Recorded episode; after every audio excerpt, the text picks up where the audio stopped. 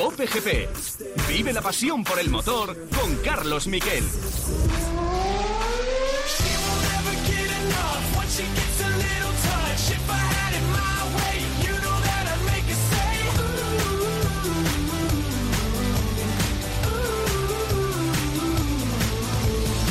Carlos Sainz por Norris, está intentándolo por fuera, no lo puede adelantar. Eh, han hecho antes varias curvas en paralelo. Los dos compañeros de equipo, ahí lo tiene, lo tiene, va pegado en su sombra, pero no consigue pasar a su compañero. Por cierto, otra sanción Checo Pérez. Cuidado que esto puede valer un podio. Cuidado que hay 5 segundos a Checo Pérez y ahora mismo, si Sainz pasa a Norris, podría llegar al podio. Estamos en la última curva, va a entrar en meta Walter y Botas, victoria de Botas, nadie contaba con él y ha hecho un fin de semana perfecto con pole y triunfo. Segundo Hamilton, tercero, no, perdón, segundo Leclerc porque van a penalizar a Hamilton. Tercero, Lando Norris en su primer podio en Fórmula 1. Cuarto va a acabar Hamilton. Quinto, Carlos Sainz.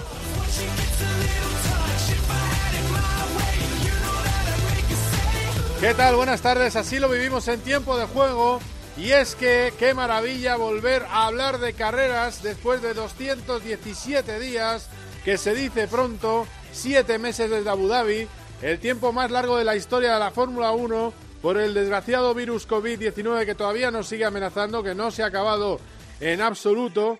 Y la primera carrera respondió a las expectativas. Fue bonita y sobre todo con un final apoteósico con otros dos coches de seguridad. Uno de ellos era un pelín gratuito, pero el caso es que hubo dos coches de seguridad que dieron un gran picante a la carrera con ese toque final entre Albon y con ese tercero de Norris y quinto de Carlos Sainz, que fue una auténtica fiesta en McLaren. Os lo voy a resumir muy picadito. Después vamos a hablar con el profesor Roberto Meni. También vamos a entrevistar al ganador español del fin de semana, a Antonio García, que ganó en Daytona con su Corvette. Empezamos con los titulares.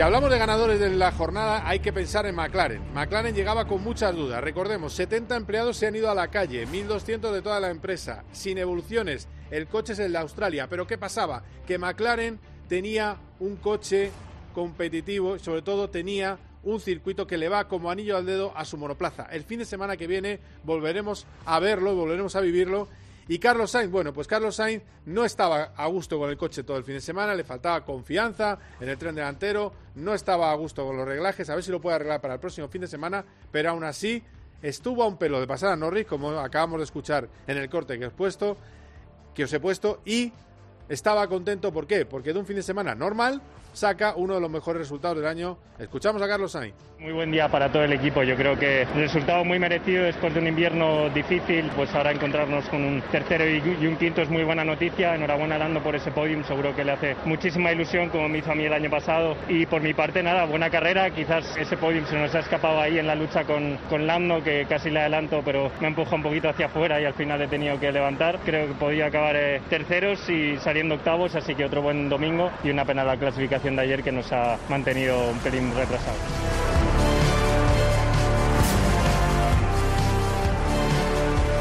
Y es que lo que pasaba en esa carrera es lo que siempre sucede en McLaren. Si sales detrás tienes que esperar a tu compañero de equipo. Entonces llegó un momento en la segunda parada que Carlos Sainz tenía que esperar a que con el coche de seguridad su compañero cambiara, cambiara ruedas. Decidió quedarse en pista, quizás fue peor esa decisión porque perdió dos puestos. Al final le, le dijeron que tenía que dejar de achuchar a Norris porque había sobrecalentado el coche y en el último tramo de carrera tenía que hacer un vuelto Norris si quería lograr el puesto de Hamilton, si quería terminar a 4,8 del piloto británico sancionado.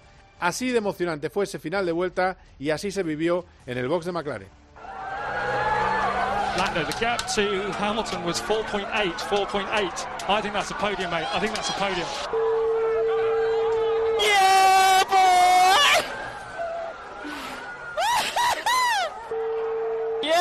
Well, I don't know. I don't want to celebrate too much here, but oh, I'm so out of breath. Oh, yes, boys! Are those tears, mate? no, definitely not. Tears of joy, come on. You know, Jose, Yeah, man. You're obviously the key to it all. Vamos! Vamos! well done, oh, mate. Top job. Top job. Bueno, Awesome job, boys. Y el final de ese corte le habla a su nuevo ingeniero de performance, José, José López, que es albaceteño, y que eh, le ha dicho, José, el trabajo, el secreto es tuyo. Eh, al final eh, ha intervenido muchísimo en este fin de semana de, Gran Premio y, en fin, le habéis escuchado, le ha dicho un vamos a José y, y, ingeniero que viene de Haas, que le han fichado esta temporada y que ha puesto un toque importante en McLaren en mejorar el rendimiento de Lando Norris, cosa que no estábamos viendo antes. Por cierto, además, os tenemos que contar, y hablaremos largo y tendido de la carrera, pero cosas que vamos a hablar, vamos a hablar de cómo se está preparando las motos para esa llegada, protocolos y lo que tiene que hacer todo el que vaya al paddock de Jerez. Recordemos, el 19 de julio, mm, después de este fin de semana de coches, tendremos el fin de semana de motos. Y también tenemos en el aire qué va a pasar con Fernando Alonso. ¿Qué puede pasar con Alonso y Renault? Os vengo contando este fin de semana que las posturas se han acercado y que no es ya una quimera en absoluto que Alonso pueda correr con Renault desde 2021. Hay gente que dice, hay compañeros que dicen que puede ser esta semana, que puede ser unos días. Yo os digo que no puedo daros una fecha, pero que no le falta mucho. No le falta mucho a Alonso para acabar siendo piloto Renault de 2021. ¿Por qué? Porque el proyecto de 2022 le atrae y también porque Alonso, como decía Montoya el otro día en una entrevista, le gustan tanto las carreras que puede volver aunque no tenga el coche en mayúsculas. Recordemos que el Renault de 2021 va a ser un Renault muy parecido al de esta temporada. Eh, con un Renault, Alonso ayer podía haber estado en un top 7, top 6 como mucho, pero bueno, vamos a esperar. ¿Por qué? Porque yo os cuento, hasta dos contratos ha llegado a tener en su carrera eh, deportiva en la mesa Fernando Alonso para firmar y luego no los firmó. Como no ha firmado, pues no vamos a calentar eh, más la cabeza. Así que vamos a hablar de eso, vamos a hablar de, por supuesto, del IMSA con Antonio García. Esto es COPEGP, quedaos aquí. En cope.es, Carlos ¿Qué Herrera, hace usted ahora? ¿Está engrasando el día? Ángel Expósito, Tengo una historia que contarte. Paco González, Bienvenidos al mejor. Manolo Lama, Pepe Domingo Castaño, Confirma la gran noticia. Juanma Castaño. Esto es el partidazo. Los mejores comunicadores de la radio española nunca descansan. En cope.es te acompañan vayas donde vayas, estés donde estés. Toda la actualidad, los mejores análisis y los contenidos de la antena de Cope con un solo clic en tu móvil, In en Twitter, Facebook e Instagram. ¿A qué esperas? My first kiss went a little like this. Cope GP. You know that I'd make a save.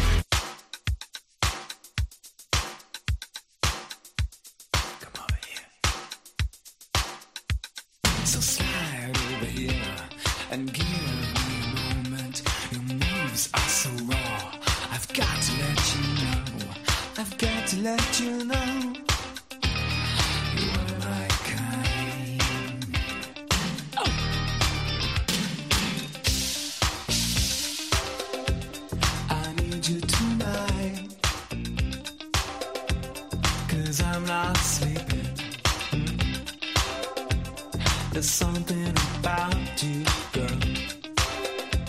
Estamos, estamos en COPEGP y después de cada gran premio hablamos con el profesor Roberto Meri, pilotazo ya sabéis que militó en Fórmula 1, el último antes eh, de los dos eh, pilotos que ahora mismo están corriendo, corrió con ellos, se lo sabe todo el de ellos y además es piloto de desarrollo en el simulador de una escudería de Fórmula 1 que nunca podemos nombrar. Y ya casi me hace más gracia no poder nombrarlo que nombrarlo. Hola Roberto, ¿qué tal? ¿Cómo estás? Hola, ¿cómo estamos? Bien, bien, bien. Sé, como hablábamos por WhatsApp durante la carrera, sé que la viste tomando notas de todo y que tienes ya preparadas tus notas, así que vamos con la sintonía de las notas de Roberto Meri.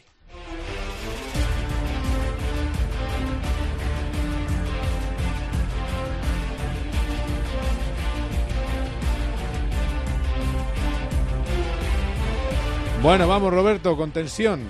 ¿Quién tiene para ti el sobresaliente? Lo primero empezamos por lo bueno de la carrera de ayer en Austria.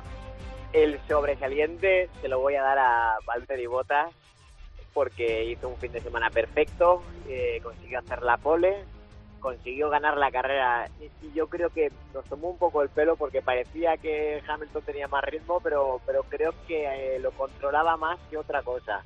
Y encima las últimas vueltas, no sé si os disteis cuenta que ralentizó a Hamilton bastante para quitarle puntos en el Mundial. Así que hizo un trabajo de sobresaliente Valtteri este fin de semana con el Mercedes. Bueno, pues a ver, eh, de todas maneras, ojo, está diciendo una cosa que tiene razón. Se nos está perreando Botas, está haciendo cosas de perrillo, eso está bien. Sí, o sea, lo de la clasificación, que no fue aposta, pero si no. Eh, pero le salió bien. Al final le salió bien y, vamos, eso le salió bien. Consiguió incluso que Hamilton tuviera tres posiciones de penetración en la, en la salida. Así que que, al final eh, no sabremos nunca, creo yo, si lo hizo aposta o no, pero, pero le salió acertado. Bueno, pues vamos ahora con el notable, Roberto. Pues el notable lo vamos a dar a McLaren. Hizo una gran actuación, consiguió actuar con los dos coches en el top 5, gran carrera de Lando Norris, gran carrera de Carlos Sainz, los dos muy competitivos, vuelta rápida en carrera y coche fiable. Hemos visto muchos coches que han tenido muchísimos problemas en el Gran Premio y McLaren realmente ha llegado con los deberes hechos. Muy bien. Vamos, pues eh, de todas maneras, dos cosas. Una, una, yo creo que Norris es su mejor carrera posiblemente.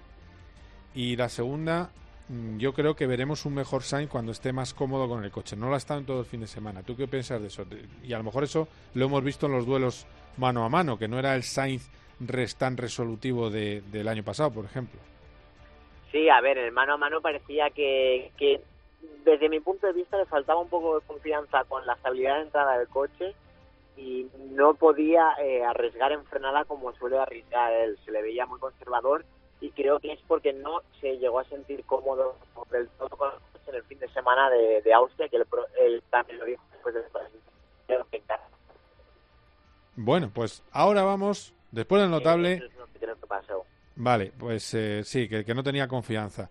Después del notable, vamos con el bien de Roberto Meri.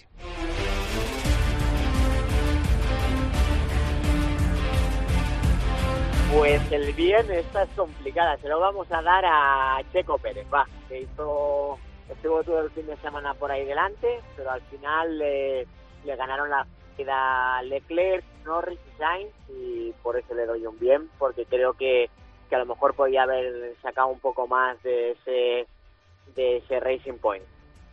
Bueno, pues a ver, y ahora, don Roberto Meni, nos vamos al, al que más espera la gente, al pedazo de suspenso que se va a llevar alguien.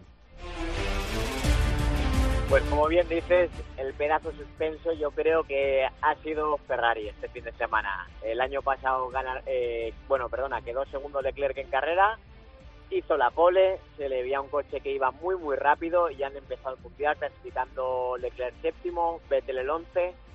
No tenían sinceramente muy buen ritmo, creo que Leclerc esta vez ha sido el que ha dado ese punto de madurez, ha hecho una gran, un gran trabajo de Leclerc, me ha impresionado bastante en esta carrera, incluso más que en algunas victorias del año pasado. Y creo que es el que ha conseguido que Ferrari acabase en el podium con un coche que no estaba a la altura de acabar en el podium.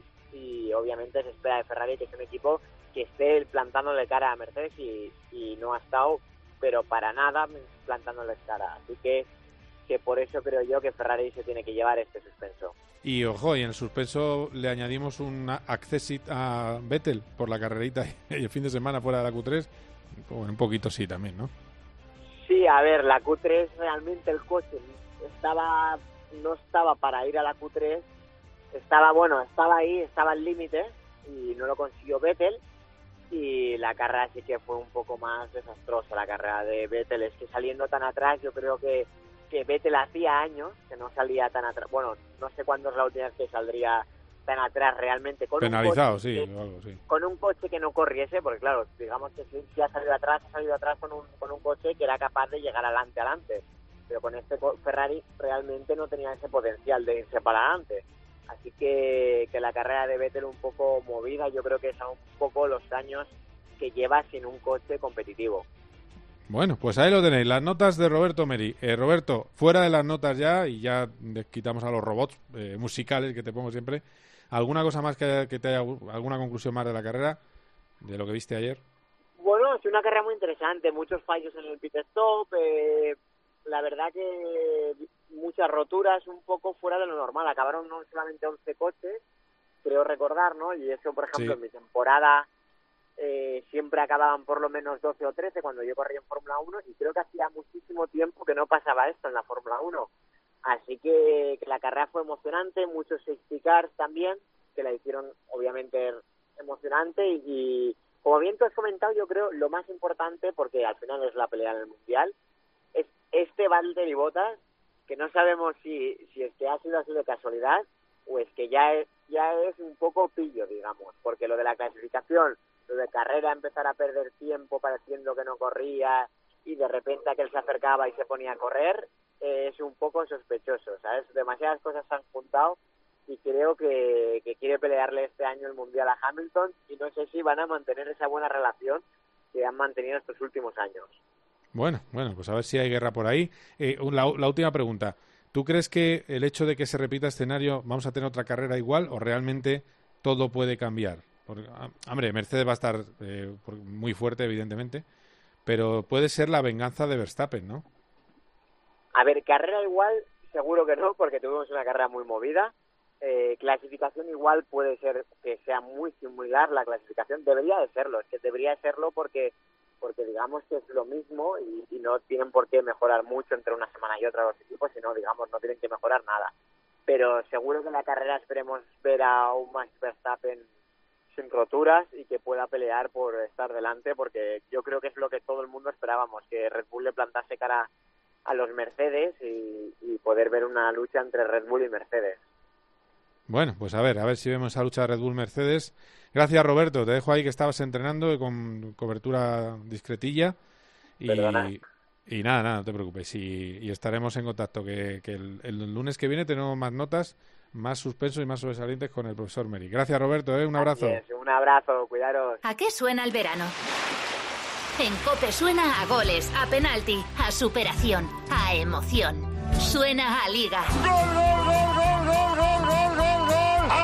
Porque este verano el deporte no para en Cope. Todos en el túnel, esto va a empezar. Con el mejor equipo de la radio deportiva española. Con Paco González, Pepe Domingo Castaño y Manolo Lama en tiempo de juego. Y el mundo entero es feliz. Con Juanma Castaño en el partidazo de Cope. Programón por delante y noticias importantes. En Cope este verano vivimos el mejor fútbol contigo.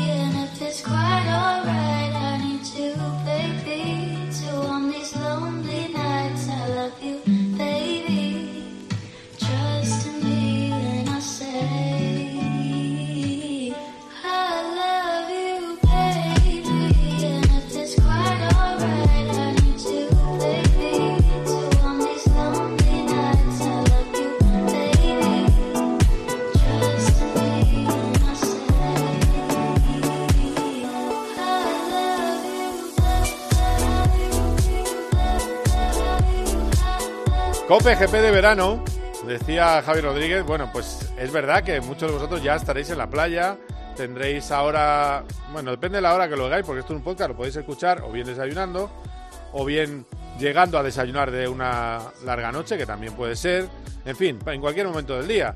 Y hombre, a mí me recuerda con esta música, con esta versión, me recuerda un poco a estar tomando un cafecito con hielo, por ejemplo, o estar, eh, o con un también. El que no bebe y se cuida mucho y es un auténtico runner, un auténtico maratoniano, es nuestro siguiente protagonista, Antonio García. Hola Antonio, ¿qué tal? ¿Cómo estás? Hola, ¿qué, qué tal? Bueno, ¿cómo, ¿cómo, estás? Porque tú, eh, tú algún maratón te has hecho, ¿no? Que yo sepa. Sí, ¿no? Eh, sí, he hecho un par de ellos, pero, ah. pero lo dejé ahí, la verdad. Eh, ah. Prefiero dedicarme más a lo mío porque no voy mal, pero hay otros que van mucho mejor, desde luego. Ah, vale, vale, vale. Bien, no, bueno, de todas maneras siempre decimos lo mismo. Eh, los pilotos tenéis que estar en forma, pero eh, os pone muy en forma también estar conduciendo. Eso es un, hecho. Eh, al final, el trabajo físico se hace para tener la mente despejada en un coche de carreras. Oye, qué, qué buena manera de reanudar las cosas ganando en Daytona, además logrando la victoria número 100 en el IMSA de, de Corvette, que el nuevo prototipo al fin triunfa no sé, yo creo que estás, de hecho te he leído que estás más contento que, muchas otras victorias por lo que puede significar para el futuro, ¿no? Eh, sí, la verdad es que llegamos a esta carrera con mucha incertidumbre, ¿no? Eh, el estar, como dices, cuatro meses sin tocar un coche, pues era muy complicado y, y no hemos llegado a ser como NASCAR, que, que no tenían, no han tenido ni libres antes de las carreras, pero el haber tocado el coche por última vez en, a principios de febrero y, y tener solamente dos horas antes de competir eh, este pasado sábado, pues, eh, pues eso, entiendes que todo va a ir bien, pero pero no dejas de tener tus dudas, ¿no? Es decir, cuánto realmente me acuerdo de conducir. Ah, pero, pero bueno, eh, todo más o menos fue bastante bien y no me puedo quejar. Un, un día bastante intenso en un sábado donde donde metimos todo, ¿no? Eh, una de libres, el crono y la carrera en el mismo día y fue largo, pero pero pues, eso, habiendo ganado, pues no no no puedo pedir más. Has estrenado compañero, muy bien Jordan Taylor, ¿no? Porque hay que decir que Jordan Taylor, aparte de las bromas que hace en redes, que es un tío muy simpático, que compitió y ganó con, eh, con Fernando Alonso en, en las 24 horas de Daytona, Jordan Taylor es un pedazo de piloto. Sí, sí. Eh, yo ya he corrido varias veces con él como como tercer piloto, ¿no? Él, él vino a Corvette, pues hace varios años y corrió en Le Mans con nosotros varios años. Eh, con él he quedado, creo, segundo y tercero en Le Mans. No, no llegamos a ganar juntos nunca y esta ha sido la primera victoria juntos. Entonces, pues, pues espero eso que, que sea la primera de muchas. Eh, él lo hizo bien. Eh, tuvo que arrancar él ya que había hecho el crono y, y salió pues con unas condiciones bastante eh, malas, ¿no? Eh, estaba la pista mojada, decidimos salir con neumáticos de seco y, y eso, ¿no?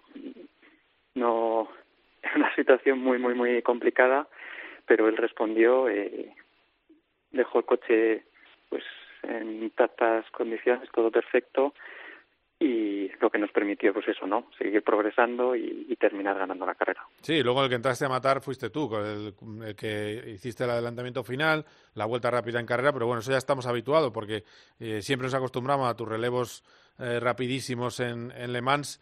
Eh, bueno, pues eso ya eh, forma parte de tu ADN, ¿no? Y efectivamente olvidarse no se te ha olvidado y sobre todo yo creo que la impresión es que podéis tener un campeonato de ganarlo y esta vez no por regularidad, sino porque hay un coche a la altura.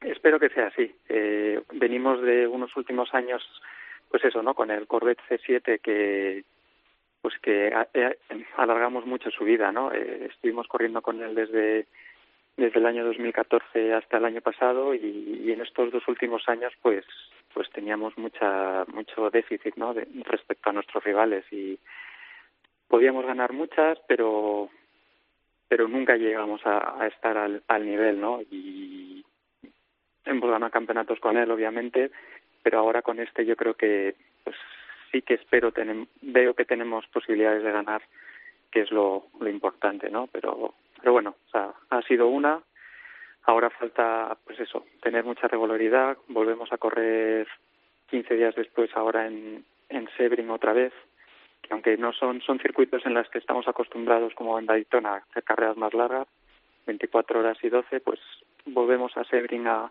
a otra carrera de 2 horas 40 y, y a ver qué tal. Yo, yo creo que debería ir bien igualmente. Sebring suele ser también una pista bastante clave dentro de, mi carrera siempre me ha gustado muchísimo y, y a ver, ¿no? Eh, quizás el otro día con todas las tormentas y, haber ter, y haberse retrasado media hora, una hora la carrera permitió que, que esa última hora y media fue completamente de noche y, y a mí la noche en ese sentido siempre me ha gustado mucho y, y no lo sé, puede, puede dar sorpresas, ¿no? El, el, si llegamos a Sebring y se hace de noche otra vez, pues no es lo mismo y, yo creo que en ese sentido me beneficia un poco. Los baches siguen puestos en Sebring, ¿no? Eso no los quitan, esos están ahí esos, esos están todos puestos allí, no, no se quitan y, y al final un Sebring sin baches no, no sería Sebring. Y, y no. yo creo que eso cualquiera que haya conducido allí se dará cuenta que, que, que el punto que tiene es eso, ¿no? Es como un Mónaco sin guardarraíles. Claro, eh, a ver, de todo, también tengo curiosidad, ¿cómo se está haciendo el tema de la burbuja sanitaria en el IMSA? Eh, he visto la foto vuestra en el podio con, con distancia entre vosotros y con mascarilla. Eh, ¿No hay público? ¿No? allí en Daytona no había. ¿Y cómo está la situación en Estados Unidos con el COVID? Que está un poquito regular, ¿no? Está mal. nosotros vinimos aquí el día 18 de junio anticipando una posible cuarentena, ¿no? Que, que, que lo único que recomendaban es que te que tienes que hacer una cuarentena tuya, ¿no? O sea, no es que estés obligado a hacerla, pero te lo recomendaban y, ante eso, pues preferimos prevenir, ¿no? Pero Florida, pues como otros estados aquí en Estados Unidos, pues están en, un momento bastante malo. Yo creo que se relajaron un poquito demasiado todas las cosas, se fijaron en otros estados, en otros países que, que estaban volviendo a abrir restricciones cuando aquí yo creo que no lo tenían controlado y, ahora se está notando que está volviendo a subir. Pero bueno, mmm, tanto mi compañero como yo estamos en una casa que hemos alquilado y, y no tenemos mucho contacto con el exterior y en los, circuitos pues pues lo están haciendo un poco como se está viendo en la Fórmula 1, ¿no? Eh, mucha restricción se ha restringido a 15 personal de, de, de cada equipo a 15 personas por cada coche eh, un control de entrada y salida del circuito con, con no hay test, pero sí que hay un seguimiento por parte de cada equipo, ¿no? Para que saber que todos los miembros de su equipo estén en condiciones y, mm. y sí se permitió la entrada de público. Creo que ah, había público. Fueron se permitieron la entrada de 5.000 personas, pero en una grada que es como un estadio de fútbol, pues 5.000 personas se las separaron muy bien, ¿no? Eh, yo creo que en ese sentido se hizo bien y, y lo que es el lince, lo, lo que es toda la, la parte interior de, del paddock, eh, eso se restringió completamente. Entonces, los equipos estamos separados entre sí, no hay mezcla entre unos y otros, los briefings son telemáticos, no hay no hay contacto entre equipos, los podiums, pues como habéis visto, es todo muy protocolo un poco extraño y, y, siempre que estamos dentro del circuito tenemos que llevar máscaras, entonces pues eh, no lo sé. Yo creo que, que eso es un poco los protocolos que hay que, que seguir, la nueva normalidad esta que, que tenemos que hacer y obviamente pues irán habiendo casos como pues como ha surgido, ¿no? Con Jimmy Johnson. eso, eso te iba a preguntar por Jimmy Johnson, sí. Que dio positivo, pero, pero bueno, o sea, irá habiendo casos, gente que de repente o este año o en esta carrera también Felipe Nasser tampoco tampoco pudo correr en Daytona porque a dos días antes de la carrera pues tuvo síntomas y dio positivo. Entonces pues será un poco el pan de ah. será un poco el pan de cada día no que, de repente haya gente que se sienta mal de positivo y, y, y no pueda ir a, a la siguiente carrera. Y, y con los calendarios tan apretados que vamos a tener ahora de de carrera cada 15 días hasta final de temporada, pues, pues eso, eh, eh, hará que pues que alguno de nosotros, y espero no ser yo, pues quizás nos tenemos que perder alguna carrera. Claro, eso es lo que yo te quiero decir, que es que eh, para que el gran público lo entienda, porque se está ocultando un poco la información, porque bueno, se habla de otras cosas. Esto puede pasar, y ha pasado en NASCAR, me contabas el caso de Felipe Nasser, por mucho que alguien se cuide, le puede pasar, y por supuesto, puede pasar en la Fórmula 1. Es decir, el COVID puede ser el juez del Mundial de Fórmula 1. Eh, si te pierdes tres carreras seguidas, son tres ceros. Es decir, lo explico. Vamos, eh, creo que estás de acuerdo, que es así la realidad. Vamos, no, no estoy diciendo nada raro. Por si... Sí, al final es un poco la, mala suerte ¿no? que tengas y, y cuando, te, cuando des positivo y, y en esos 14 días que supuestamente tienes que estar aislado, ¿cuántas carreras te vas a perder? Eh, es ahí va un poco, va a ser un poco parte del azar, ¿no? Y habrá gente que se perderá una carrera, habrá gente que se perderá dos, eh, y lo sabrá que tengan suerte y no se pierda ninguna. Entonces, sí, va a ser complicado. Eh, no sé si, espero que no desvirtúe ningún campeonato ese aspecto. Y, y lo que dices, yo creo que todos podemos tener el máximo cuidado posible, pero es, es un poco ruleta rusa, yo creo. Y ya saber, esperemos que, que empiece a desaparecer un poco eh, el virus y, que las probabilidades de contraerlo pues vayan disminuyendo cada vez más, pero bueno, todos sabemos que están ahí y, tomaremos medidas, pero yo creo que por muchas medidas que tomes, pues, pues sabes que siempre va a estar ahí. Oye, una cosa que te quería preguntar, eh, también está por Fernando. Ahora ya se habla, se está hablando mucho de que de que puede volver con Renault en 2021. Eh, sí que es cierto que las posturas están bastante cerca, aunque hasta donde yo sé no está firmado.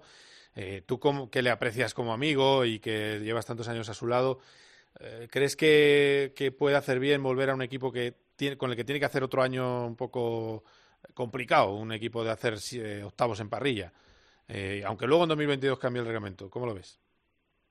no tengo ni idea. La verdad es que de eso no he hablado con Fernando, de lo único que he hablado con él es de su vuelta a la India este, ah, este verano y, y bueno, lo único que hablamos es, ahora estamos un poco pendientes de eso, ¿no? De que, de ver cómo, qué es lo que tiene que hacer para entrar a Estados Unidos mientras, porque eso, ¿no? Ahora todos los europeos tenemos restricciones para entrar aquí, a no sé que estés en ciertas listas de excepciones y, y ahora estamos un poco viendo qué, qué tiene que hacer Fernando para entrar a Estados Unidos, que es el problema inmediato más, más problemático, ¿no?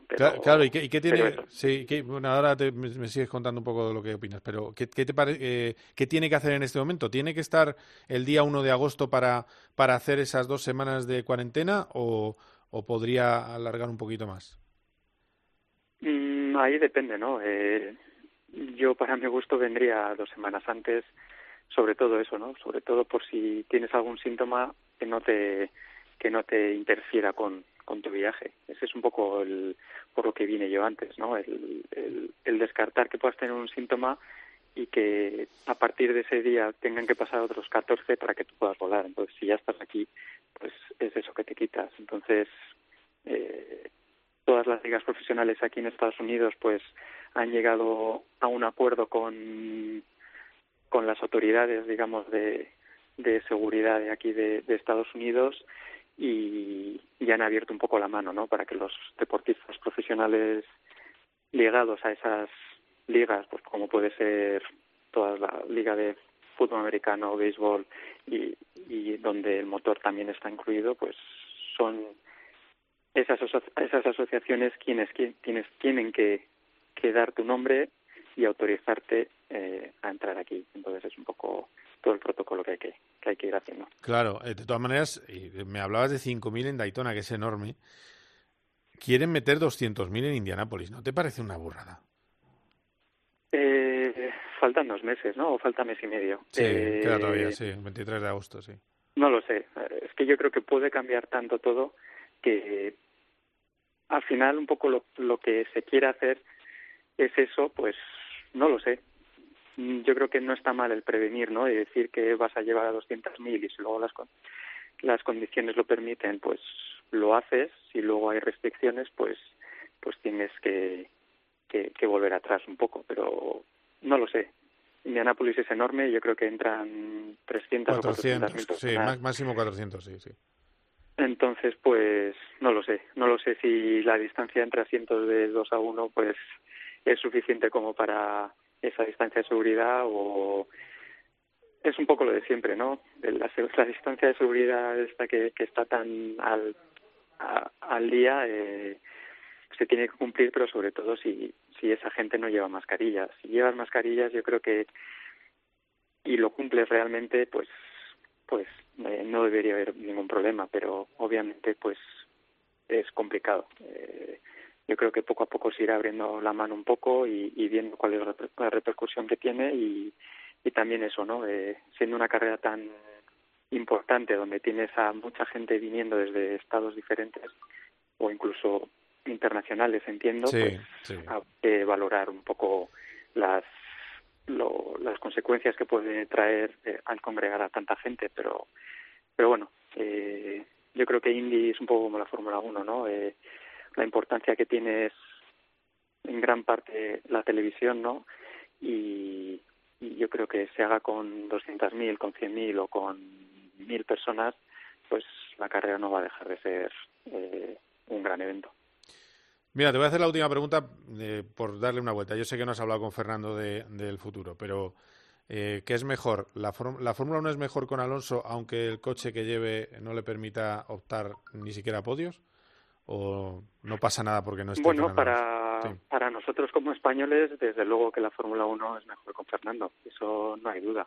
Eh, yo creo que es un aliciente más y, y para mí como, como amigo, pues, pues obviamente el, el ya no solo ver a Carlos en la parrilla, sino verles a los dos, pues pues obviamente eh, atraerá mucha más afición dentro de dentro de nuestro país. Entonces obviamente si si él decidiera volver pues pues obviamente yo lo lo, lo apoyaría y, y estaría cada vez que pudiera pues viendo todas las carreras pues mira, acabas de reflejar el sentimiento medio de la afición al español, así que lo has resumido muy fácil. Que muchas gracias, Antonio, que sigamos ganando y que y mucho ánimo en este retiro, que sé que estás eh, que no estás con tu familia, que eso es un poco rollo, pero bueno, que, que, es lo que tiene que ser. Ahora toca correr y estar en Estados Unidos, así que dale duro y en dos semanas, pues otro podio, ¿vale? A ver qué tal. Venga, muchas gracias a todos. Venga, gracias, hasta luego. Un abrazo. Cope GP. Vive la pasión por el motor con Carlos Miquel.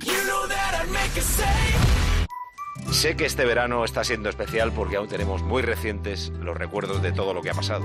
Y a todos nos ha cambiado el calendario, pero aquí estamos. En Cope, Paco González pasa contigo el verano. Y recuerda, en septiembre, al igual que ahora en verano, te espero con el mejor deporte en tiempo de juego.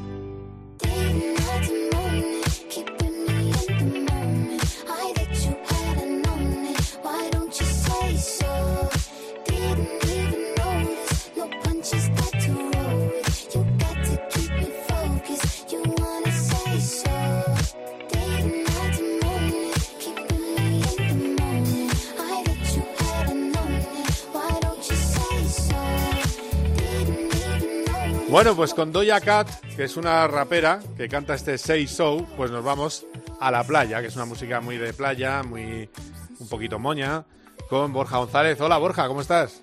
¿Qué tal, Carlos? Aquí estamos con Doya, ¿eh? Yo sí tengo que decirte, ahora me podía tirar un pisto, no, qué bueno. Eh, la primera vez que has oído Exactamente. La... Tanto la canción como el nombre. Exactamente. Es, una, sí, es una muchacha joven que, que sí, bien. Sí, exactamente, que canta cosas. Que canta, sí, canta cosas. Un tipo, un tipo detrás que es como un ordenador que le, le, le calla las cosas siempre. Eso es, ¿no? El álbum es eh, Hot Pink, se llama el, ah, el álbum. Y estuvo nominado al vídeo del año ¿eh? en los eh, premios de la música británica. Pues ya eh, o sea que bien, el vídeo, la chica guapa, es lo único que puedo decir y ya está. Y, creemos que canta bien, pero tampoco lo sabemos con certeza hasta que no le Porque es monotono. O sea, quiero decir, ella, ella ha dicho que va en el, mismo tono toda la canción. Para Bien. bueno, a ver. Dicho esto. dicho esto, protocolo que hay que seguir para, evidentemente no está abierto al público, ya se dijo bien claro, cuando todavía se vendía cierto humo futbolero, ya se sabía que no iba a haber en las motos. Eh, en Jerez. Pero aquel que esté en ese paddock, ¿qué cosas tiene que hacer para entrar y para cumplir con las normas? Bueno, tengo que decirte que, para mí es más sencillo porque al ser español para nosotros es mucho más fácil que para los que vienen de fuera. Hay determinados países que tienen muchas más complicaciones, algunos que tenían que andar con mucho cuidado, algún piloto que venía de Malasia eh, y otro tipo de países que, que, bueno, le estaban complicando la entrada. Pero el protocolo normal es bastante estricto. Tenemos que presentarnos todos con pruebas COVID, eh, PCR y creo que se llama ICM 6 es lo que le llaman el test ELISA. Eh, teóricamente, una vez hechas estas pruebas, tienes que confinarte en tu casa para no relacionarte con nadie, para que sus test tengan validez. Eh, son pruebas que como muy antiguas tienen que ser de cuatro días antes de tu primera entrada al circuito y una entrada que está pautada. Tienes que decir qué día exactamente vas a entrar en el circuito de y lo tienes que hacer con tu pase de temporada y con una aplicación que te mandan al móvil y que te registra con un código QR y va registrando todas las entradas. Eso sí para empezar. Luego tenemos un protocolo que nos han mandado eh, que son como 61 páginas en la que se explica todo al detalle, que te puedes imaginar, pues está todo, desde cómo hay que dejar en los coches, cómo hay que entrar en el circuito, eh, lo que hay que hacer una vez que estás en los hoteles, eh, incluso el vestuario en el sentido de eh, ropa que no se repita y que se lave en los servicios de lavandería de los hoteles, comidas solos con, con grupos restringidos con los que te tienes que mover, eh, y luego obviamente pues la parte más visible de, de cara al público que va a ser todo lo que sea relacionado con la con el trabajo dentro de un box eh, mascarillas las eh, que llaman FPP me parece que es el nombre no, no la, la FPP1 sería la quirúrgica no las no las no no las quirúrgicas azulitas de estas de no sé qué sino las que son blancas FPP2 sí el, el apato que le llamamos exactamente sí, las pato las pues, pato. oye pues ahogan que no vea las pato eh. eh pues en muchos casos eso más una pues lo que se ve a mucha gente que lo va utilizando que te cubre ojos y cara con una especie de pantalla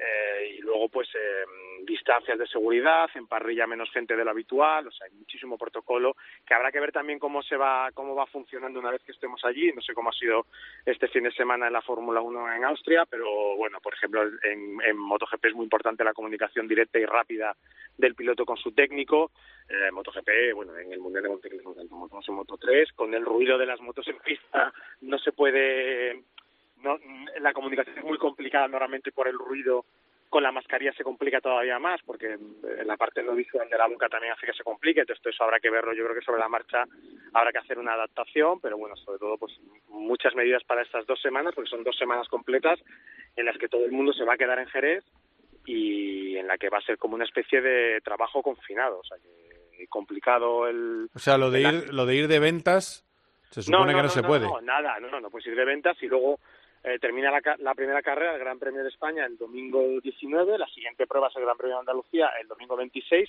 Entre medias, pues hay dos días que serían días libres, el lunes y el martes. El miércoles la gente ya empieza a trabajar en el, en el circuito. Bueno, si es el lunes y ese martes, no puedes irte a la playa, a un chiringuito, a tomar nada, sino tienes que estar pues, en el hotel confinado y rodeado de los tuyos. Es decir, es un, va a ser un trabajo muy muy incómodo para todo el mundo y bueno no, no creo que vaya a ser la mejor experiencia para todos los trabajadores que, que van a estar allí, unas 1.500 personas, porque bueno, te, te, te pide la, la, socialización o te la limita mucho y sobre todo va a ser pues eh, como, como el confinamiento casero que hemos tenido, pero, pero trabajando. Así que bueno, esperemos a ver la prueba piloto y, y, y, y, veremos a ver cómo es el protocolo para las siguientes carreras, porque esto va a Gran Premio, Gran Premio. De momento tenemos este protocolo que es exclusivo para las dos pruebas de Jerez. Luego veremos a ver cómo es el protocolo para la República Checa, que también anunciaron que iba a ser sin público, y luego en las dos siguientes carreras, en las de las de Austria, que entiendo que debe ser un protocolo similar al que se ha utilizado este este fin de semana en la Fórmula 1, porque las autorizaciones dependen de cada de cada gobierno. Sí, lo que pasa es que en Fórmula 1 ya ahí empieza a haber un poco de, de lío, porque eh, ha habido pilotos que no se han quedado allí. Se supone que te tenías que quedar en la burbuja o en la zona, en el hotel que te han asignado, y hay pilotos que se han vuelto a casa. Los pilotos, hay pilotos que viven en Suiza, que se van a casa eh, por carretera y luego vuelven. Con lo cual, y hacen lo que quieren en casa, y luego vuelven y se ponen una mascarilla delante de todo el mundo y están a tres metros de un periodista que también les atiende con mascarilla y parece que eso es el, un sanatorio. Pero luego hay una cara B. Igual que dijeron que iba a haber 2.000 personas máximo, y ha habido 4.083 en el, en el paddock de... En el pero no, no todas en el paddock, porque lo que han hecho es, digamos, parcelar el circuito. Cada uno estaba en su zona. Es decir, había... Pero, pero sí que es cierto que al final, eh, como han juntado un montón de categorías y en coches cada categoría tiene mucha gente trabajando, pues tiene Fórmula 3, Fórmula 2, la Porsche y luego la Fórmula 1.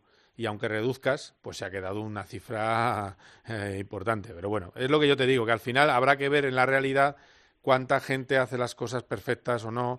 Aquí, aquí teóricamente para Jerez se está tomando como con mucho, muy escrupulosamente porque es la prueba de fuego y no va a pasar de esas 1.500 personas. Eh, luego los protocolos, lo que he dicho, para las siguientes carreras que son Breno y las dos de Austria, se va a ver un poco en función de cómo esté la cosa, si se relaja, se amplía número de personas. Pero teóricamente para las dos de Jerez va a ser muy escrupuloso y están siguiéndolo todo a rajatabla y bueno pues en principio nos lo han dejado muy claro que, que, va a ser así con controles y el que si alguien da un positivo le sacan del circuito hay un protocolo también pues de un, con un hospital de Jerez para llevar allí a la persona en cuestión si la hay eh, para hacer cuarentena. Creo que va a haber también test eh, pues, eh, improvisados que te pueden tocar aleatorios a, a quien sea según ellos vayan estimando, o sea que se lo han tomado muy en serio para poder tener ese ok del gobierno español, luego ya veremos lo que dices tú, la realidad cómo se plasma y luego veremos a ver cómo evoluciona esto a medida que, vayamos avanzando en el calendario. Hay una cosa que sí que coincide entre ambos y que, salvo Vettel que no lo cumplió y ya lo grabó todo el mundo, pero en general está prohibido que los equipos hablen entre ellos, algo muy habitual en todas las categorías del motor y cada burbuja va con la suya, es decir, solo puedes hablar con tu gente. Y eso sí que está en las motos, por lo que dices exactamente igual. Eh, forofeando un poco de, carreras, ha habido pocas noticias en el mundo de, las motos. No ha habido no ha habido ninguna charla de los hermanos Márquez insustancial. Es, eh, lo, he echado de menos porque podíamos haber tenido algún tipo de, de charla sobre si han jugado al ajedrez o, o, en fin, cómo es eso de tener a un hermano en casa que está en el mismo equipo, todo esto. Eh, lo que sí que tenemos es que está muy cerca, parece, ya el anuncio de renovación, aparte de lo de Paul, que seguimos diciendo que se va a anunciar, no sé la fecha, pero se va a anunciar su fichaje por HRC, eh, está el tema de Rossi. Y me decías eh, antes, cuando hablábamos en privado, que está muy cerca también el anuncio de su ampliación de contrato un año más. Sí, en principio, bueno, también digo, esto llega a las fuentes más bien las de Italia, que son las que están controlando mucho más el tema en el entorno Rossi. Ya la persona que, que trabaja con Valentino Rossi, Ucho, que es su, mano derecha, que lleva toda la vida con él, ya dijo en, en Sky, me parece en Sky Italia, que, que Rossi, la idea de Valentino era seguir. Eh, que va a seguir un año más. Eh, sí, que, quería con el equipo... Exacto, con el equipo Petronas, en el lugar en el que ocupaba el año pasado, bueno, sí, la temporada, esta que ocupa esta temporada Fabio Quartararo. Eh, ya estamos todos esperando el momento del anuncio y parece que podría ser durante el propio Gran Premio de Jerez. Esa sería un poco una noticia que redondearía las otras dos cosas importantes que faltan. Una es la de Dovicioso, que ya sabe todo el mundo está lesionado, eh, sufrió una fractura en una competición de motocross. Eh, ha habido alguna polémica rodeada por, o sea, en torno a esto, pues por el hecho de que le hayan dejado competir en una especialidad tan peligrosa. Él cree que va a llegar a la a la primera carrera en plena forma. De todas maneras, el, piloto de pruebas de Ducati, Michele Pirro, por si acaso va a viajar a Jerez y está pendiente de su renovación. Su manager ha ideado estos días, lo hizo en el podcast de Dazón, que bueno, si la oferta no es lo suficientemente atractiva, podría tomarse un año sabático. Yo creo que estamos un poco en el juego este de, del, del gato y el ratón y un poquito a ver que, un poco de póker. El manager de Dovicioso. De Dovicioso, porque también desde el entorno de Lorenzo pues se dice que sí, que tiene esa oferta de Ducati y yo creo que se está jugando un poco esa, ese póker a ver cómo termina esta historia. Así que eh, si Dovicioso renueva, que es lo que falta, eh, Rossi se queda y aunque sean en Petronas, que él no le hace las cosas y además tiene mucha, mucho, ya lo sabes, después de lo hemos hablado muchas veces, después de la prueba con Hamilton en la Fórmula 1, con Petronas, etcétera, tiene como mucho radio comercial y lo de Paul Espargaro que debía hacerse, debía haberse anunciado ya, pero probablemente se haya retrasado un poco más pues por, por la Fórmula 1 y por que no sea una noticia que quede opacada por, por otra competición, pues bueno, yo creo que, que todo se irá, se irá cuadrando a la espera de, otros movimientos menores. Bueno, bueno, bueno, pues estamos atentos a ver eh, qué, qué, pasa con eso. Eh, y, ¿qué, ¿Qué has comido, por cierto? Frase muy radiofónica. Eh, comido pescado. Pescado, muy bien, muy bien. Estás en Almería, hay que comer pescado. Pescado, sí, sí. Sí, lo que, lo que es chuletón no conviene, vamos. Eh, así, bueno, no, aquí, aquí te, te, ofrecen bastante un tipo de cabrito, un tipo de cordero que es de la zona ah, ecológica, no sé qué, no sabe, pero bueno, no sé por qué esto de salir del agua mojado y con sal en, el cuerpo me ha, me, ha, me ha hecho que me, que me dire más a por el pescado. Igual después de, en un par de días de tiro por la carne, no te creas. Bueno, pues muy bien. Oye, sigue disfrutando de estos merecidos días. Estaremos en contacto a tu vuelta. Cuídate mucho, ¿eh? Un abrazo, Carlos. Un abrazo, hasta luego.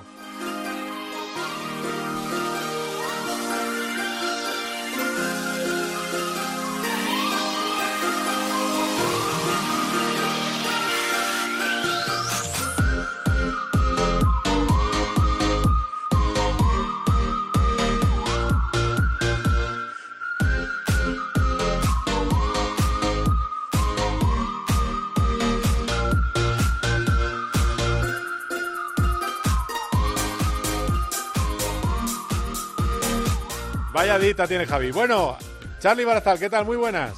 Hola, Carlos, buenas. Esta me gusta más. ¿eh? Es que antes nos ha, nos ha, puesto una, una de estas de, de, ahora que es que sale una, una cantante cantando en el mismo tono todo el rato. Pero no, esta ya por lo menos es una versión que tiene más gracia. Eh, ¿Qué tal? ¿Cómo estás, Charlie? Eh, bueno, hemos, hablado, hemos hablado antes con Antonio García, que lo que hemos tenido es el IMSA. quiero que me hagas tu valoración, porque para por eso sigues todas las carreras eh, breve de lo que viste en Austria. ¿Qué te pareció? Bueno, pues para pareció una carrera en Australia por aquello de que suele ser la primera del año y, tuvo mucho incidente, mucho problema mecánico, que eso no es algo normal luego durante la temporada, una vez que se asienta. Y pues tuvo algo que me esperaba, que es a Hamilton descentrado, no solo en la carrera, sino durante todo el fin de semana Esto es algo que ya le ha pasado otras veces y, y lo pagó bien pagado en el 16 con Rosberg. Sí, Así cuidado. que vamos a ver. Y, está, y está sacando perrunerías botas. Mm, sí, está pero sacando eh, al final de carrera, no mucha, pero al final de carrera ralentizó para que para bajarlo del podio. Está, le estoy viendo alguna cosa. Yo hasta el sábado pensé que en la excursión tenía cierta intencionalidad, incluso. O sea, que no sé yo No, si, vale. si va a entrar, va, va a ir al lado oscuro. No, no. Hombre, Escucha, eso- no estoy hombre, seguro, ¿eh? Pero a- al lado oscuro ya ha ido, con el mono ese que les han puesto ya, Sí, ya aparecen, también, también. ya aparecen la- los del imperio, que en el fondo lo son, ¿no? Eh, no, hombre, no creo que eso, pero, pero, a ver, eh, supongo que si él quiere hacer algo y quiere ganar a Hamilton, tiene que sacar, por lo que hizo Rosberg en su día también, ¿no? Un poco de, de mala leche, por decirlo así, ¿no? Un poco de, de- de, pues eso, de, de jugar todas las cartas, incluso esas que dices, uy, es que esta es un poquito sucia, bueno, está ahí al límite, ¿no? Está pisando la, re- la raya roja. sí. Eh, él tiene, al final hubo ahí un momento, porque claro, cuando a él le dicen que, oye, no pises los pianos, se te va a romper la caja de cambios, diría, joder, y al otro no se lo dicen, y al otro se lo dijeron unas vueltas después. Eh, sigue habiendo cosas un poco mosqueantes. Pero bueno, que yo entiendo que Mercedes ponga los huevos en la, en la cesta de Hamilton. Hasta ahí no nos puede sorprender. Pero cuidadito que la temporada puede tener 15 o 16 carreras eh, siendo eh, moderadamente optimistas y estos problemas, estos, estos acabar atrás y que te metan muchos puntos, luego hay que remontarlos y vamos a ver cómo va. Me decepcionó un poco Red Bull, eh, pues por lo mismo, ¿no? Que, que a estas alturas, con un reglamento tan estable, pues tengas esos problemas mecánicos, uf, eh, me choca. Y pues lo volví a sentir un montón por Albón, porque creo que Albón podía haber ganado la carrera. Sí, sí, que llevaba, Creo es que que le había, le había dejado en bandeja. El equipo de estrategia de, de Mercedes mantuvo el duro ya hasta límites insospechados y claro, eh, con coche de seguridad se dejó, se dejó abierta la posibilidad de que alguien pusiera el blando, como estaba haciendo Red Bull con Albon, y se fuera por ellos, sí. Y aparte que no podían apretar. Y luego sobre la, la maniobra Hamilton-Albon, Sí, yo, yo lo siento mucho. O sea, primero es a millas ya de pasada la curva. Punto uno y más importante. Y punto dos, no me vale. O sea, Hamilton le toca en la rueda de atrás a Albon. Es que se va el coche de morro ahí, dicen algunos pilotos. Perdóname, levanta y el coche se te deja de ir de morros. Te ha ganado. Canta la gallina y a por la siguiente curva. No, no entiendo nada. O sea, que se pueda justificar como un incidente de carrera lo que hace Hamilton, que yo no digo que lo haga intencionadamente, pero es un error. Es un error y los errores hay que castigarlos. Punto fin. Es que no, no, no soy capaz de entender a veces a los pilotos. Te lo digo de verdad. Bueno, de, de- pilotillo. yo discrepo, discrepo. Mira, fíjate que no soy yo dudoso, ¿eh? Pero que yo creo que es incidente de carrera, pero que no, no me voy a poner en un debate, ¿eh? Tam- también sí, porque, yo- porque vamos justos vale. ya para el final. Pero solo una pregunta te digo. Si un piloto comete un error, ¿para ti no es un error de Hamilton? Para mí no. Incidente de carrera, ¿no es, un- no es error de Hamilton? Vale. Para, para mí Pues no. Para, Vale, o sea, vale, para, para, mí creo que tenía, tenía que a- tenía que vamos a ver, para mí es error de Albon porque da por cerrado un adelantamiento que no está cerrado. De hecho, tú si oyes Yo la declaración de Albon, no, creo que no. pero bueno, que, O sea, que- que en cualquier caso, a ver, no es, bueno, no es Brasil. O sea, Brasil el año pasado es una sanción tan de libro que no es. Esta es gris. O sea, esta es ahí. Pues, pues para mí aquí, no entraría el bar, digamos. ¿Sabes lo que pasa? Sí. Que la de- para mí, al revés, la de Brasil es más discutible, porque Albon pega un cerrojazo directamente al interior cuando Hamilton viene por dentro, Mm, ¿sabes? Bueno, no sé. Eh, de todas maneras, no, no pasa nada. Eh, a lo que voy, eh, el tema de, de otras categorías, rally, seguimos sin saber nada del mundial, aunque se. Bueno, sí, sí, sí, sí, ya. Ah, pues sí, cuéntame, del cuéntame. calendario, Del calendario, Ah, bueno, dime, dime. entra Estonia, que el año pasado fue un evento eh, promocional. Bueno, eh, entre entre que te den te den la eh, un- como se dice, hombre, como la- el preámbulo entrar en el mundial al evento promocional, bueno, pues todo fue muy bien y entran. Entonces eh, empezamos, eh, creo que es a final de agosto, si no recuerdo, primero de septiembre es Estonia y luego un poco lo que estaba lo que estaba previsto. Eh, Turquía Alemania Cerdeña Japón eh, vamos a ver. Ahora habrá que ver si se puede si se pueden disputar. Yo espero que por lo menos se, se recupere el, el Mundial, empiece a correrse en Estonia y luego vamos a ver cómo está la situación. Bueno, bueno, pues Estonia. Estonia es la esperanza blanca de los rallies. Sí, y nunca mejor dicho. Nunca mejor dicho, efectivamente. Muy bien. Bueno, que, estamos en contacto, Charlie, que y, nos pronto le oiréis a Charlie. Pronto, pronto le volveréis a oír en las carreras, no os preocupéis. Y ahí eh, veremos, eh, a ver si tenemos una, un Austria por lo menos igual que el anterior. Eh, muchas gracias, Charlie. Un abrazo. Un abrazo y saludos a todos los oyentes.